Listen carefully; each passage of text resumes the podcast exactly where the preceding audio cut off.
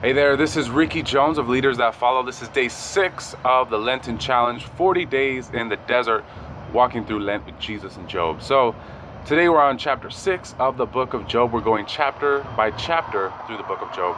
We're on day, uh, day six, which is chapter six. And today we hear, uh, again, a continuation of the first reply of his first friend, Eliphaz. So he's, he's again, you know, talking to Job, trying to comfort and console him. And even though he's trying to be uh, encouraging and, and, to provide hope, Job is, is stuck in his in his suffering. Right? He's he's going through an intensely difficult time. We understand that, but um, he's not having it. He, he doesn't want to hear anything that he has to say. And so, um, oftentimes when we're in the midst of struggle and darkness and the storms of life, it can seem that you know it's overwhelming. We and Job is essentially depressed in this situation after all that he's lost everything. He's lost everything.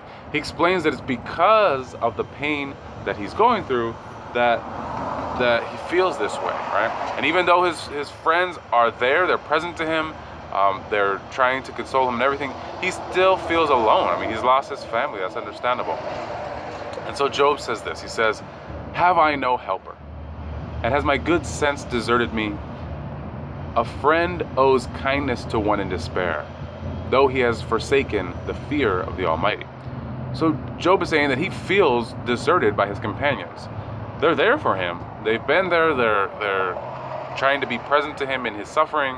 Um, they're trying to share words of consolation, but he still feels alone.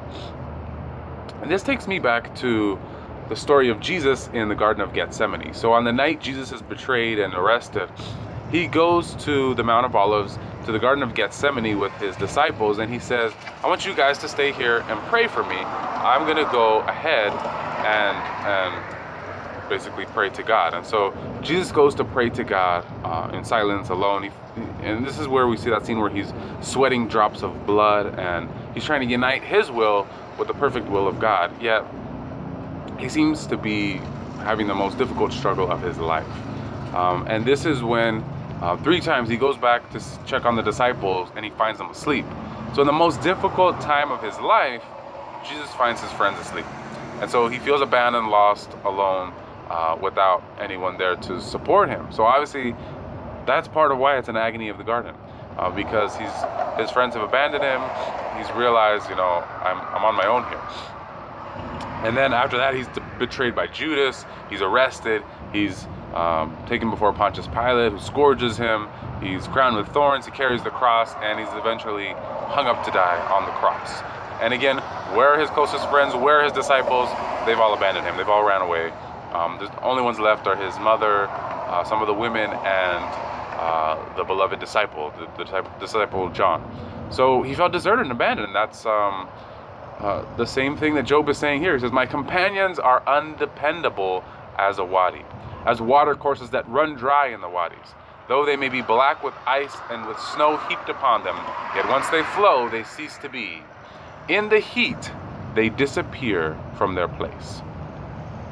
So although we might think that, you know, we've got lots of friends to depend on, when when things heat up, when when the going gets tough, that's when we find out who's really there for us. And a lot of times the people that we expect to be there for us are not the ones that show up. Um, sometimes we, we expect our family, the ones that are closest to us, will be there for us.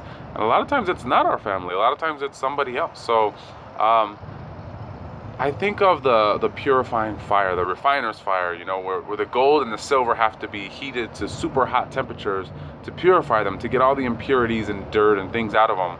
And that's when we're left with the pure and solid gold. Well, that's the same thing that suffering does for us. It's a purifying fire. And I say fire because it hurts, right? Suffering is not fun, but it's it purifies, and that's what Job says. He says, "In the heat, they disappear." So, um, you know, think about Facebook. Maybe you have thousands of friends or hundreds of friends on Facebook, but how many of those people are actually true friends that you can count on in a difficult time? Not to just like your videos, but who are actually going to be there and show up for you and, and, comfort you in the time, the difficult times. Well, those are the true friends, right? So Jesus saw this during his passion. Job saw this during his suffering. And we see in the book of Proverbs a friend is a friend at all times, and a brother is born for the time of adversity. So think about the people in your life today, people who are your true friends, people who are there for you in the difficulty, and thank them for their friendship. Go to them and specifically say, Thank you for being there for me. Thank you for being a true friend. That's your challenge today. I will see you tomorrow. Have a blessed day.